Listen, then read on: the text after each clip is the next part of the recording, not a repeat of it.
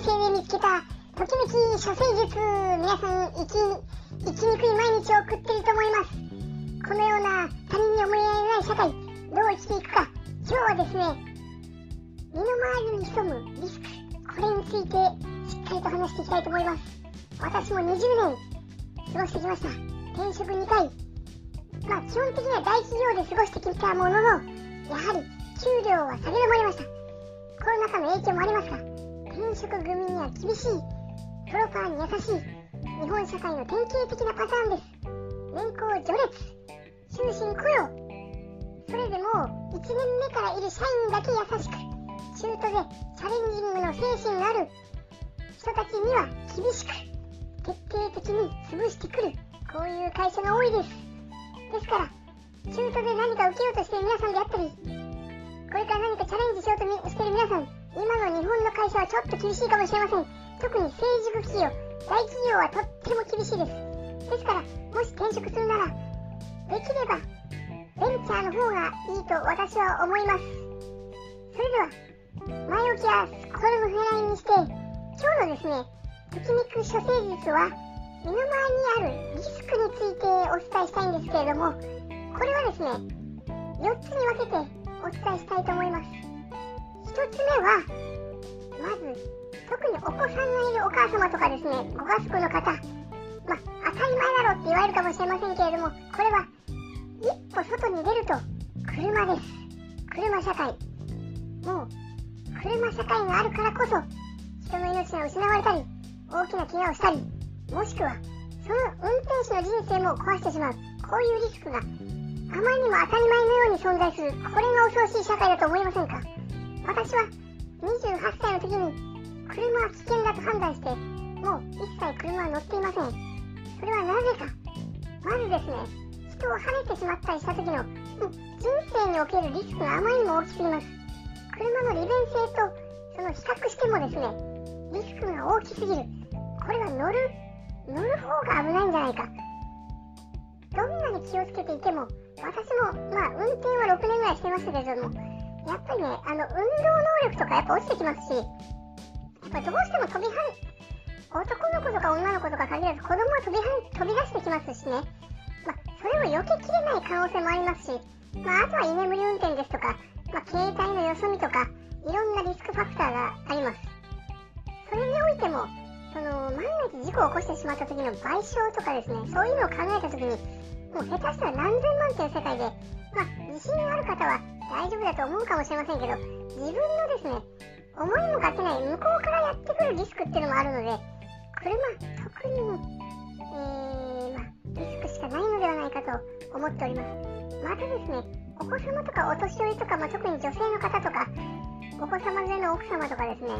そういう方にとっても日々一歩家の外に出れば、ま、こういう話されてる方いますけどとにかく危険だらけです。ま私も日々してですね常々感じてるんですけれどももう横断歩道とか信号とかも無視して平気で行く車っていうのはね、やっぱり何パーセントかありますね。ま、こういう人たちはやっぱ人をはねたりしまったりすると、まあ、たまたま運よく今までは来れたかもしれませんが、一つ恐ろしいのはですね、一回社会から消えると、その消えたことすらわからないまま社会っていうのは動いていくんです。ですから、その人がどずっと栄光の人生を歩んできたとしても、一瞬で終わるんですね。その終わったことは、この後、終わった後は誰も何も言わずに、その人はあたかもいなかったかのように、日々が過ぎていくっていうこの恐ろしさ。そういうことを考えると、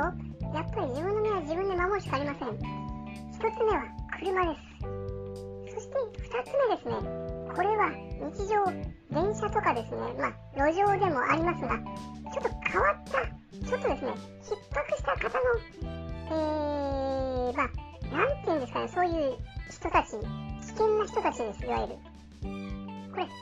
みんなをみんな疑っていたらキリはありませんけれども、世の中、まあ、毎日新聞とか見ていれば、まあ、通りまであったり、通りま、最悪通りまでなくたとしても、まあ、駅員を暴行したりですね、あと電車で揉み合ったり、まあ、まあ、酒場でですね、あの、隣の人間を殴ったりとか、まあ、あの、同僚の人間をは、あの、刃物で突き刺したりとかですね、まあ、こういうことがあるんです、日常茶飯事に。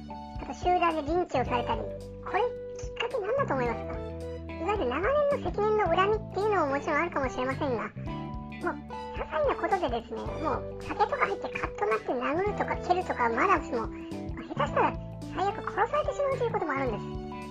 これがですねまああの夜の特に酒場は注意なんですけれども日中でも平気でそういう危ないやつはいますから、えー、電車に乗っていても皆さん、分かると思いますが肩はぶつかっただけで激怒してるおっさんとかですね。あと目があっただけでまあもう下手したら刃物を取り出してくるようなケースもあるんです。これはもう異常としか言いようがないんですけどそういう人物が街中には溢れています。ですから皆さん自己防衛のためにもですねここは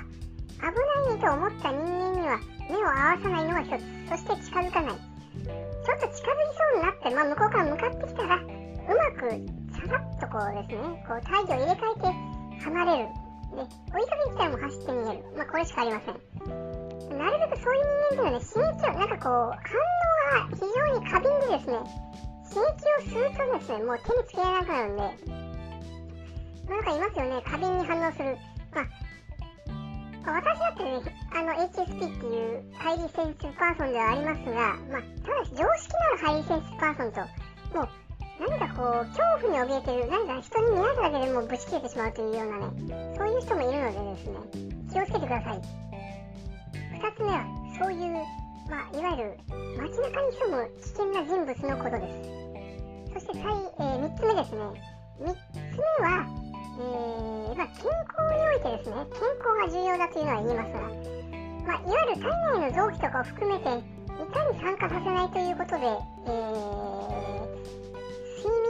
運動食事この3つをですね当たり前だろうと思うかもしれませんけど私も20年生きてきて午後10時にやっぱ寝ないと、やっぱ体調って崩れますね。皆さんも多分あの、12時とか1時まで起きて大丈夫だと言ってる人も、実はそれって本来の体調じゃないんですよ。もし10時に寝たらもっと体調いいんです。ですから、私は夜型だと言ってる人はね、あの、一回10時に寝てみてください。全然違うんで。あとは、食事はやっぱりね、炭水化物と糖質はきつくなりますね、体が。ですから、なるべくならあの野菜、うん、ビタミン、ミネラル、脂質、タンパク質、この辺りを中心に取った方がいいんですけど、ただ、まあ、運動している方はね、なるべくなら炭水化物糖質もエネルギーに燃焼されませんので、エネルギーを燃焼させるためにはもあの取った方がいいと思います。あと、睡眠、食事とあと運動なんですけど、運動はね、あの激しい運動はダメなんですよ。激しい運動はね、酸化させるんで、体を。ですから、まあ、私は1時間ぐらいあの軽くジョギングするぐらい、ジョギングっていうのは本当にゆっくり走るんですけど、それぐらいでいいんです。それをあの実は毎日やるのがいいんですよね。毎日ちょっとやるのがいいんです。20分とか30分でもいいんですけど、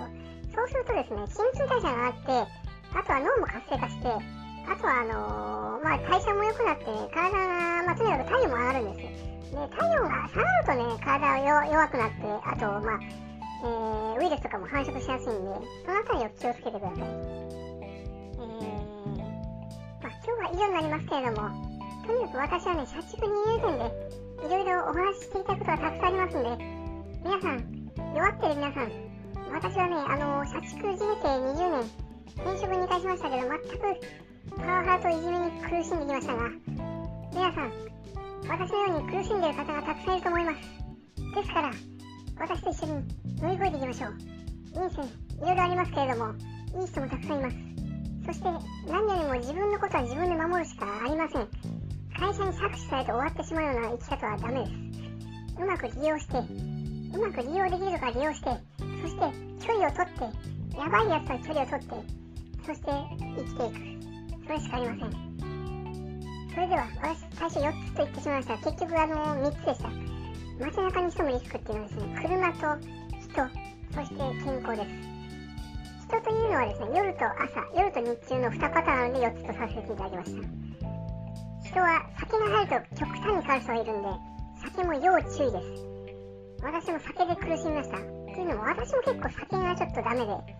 結構ね、あの、絡んじゃったりするタイプだったんで、酒はやめました。えー、リスクあります、酒。よく注意してください。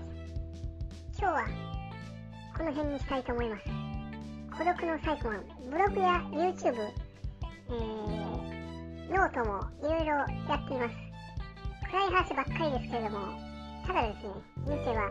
暗い中に光明を見つけるのが正しいと思います。それでは今日はこの辺にしたいと思います。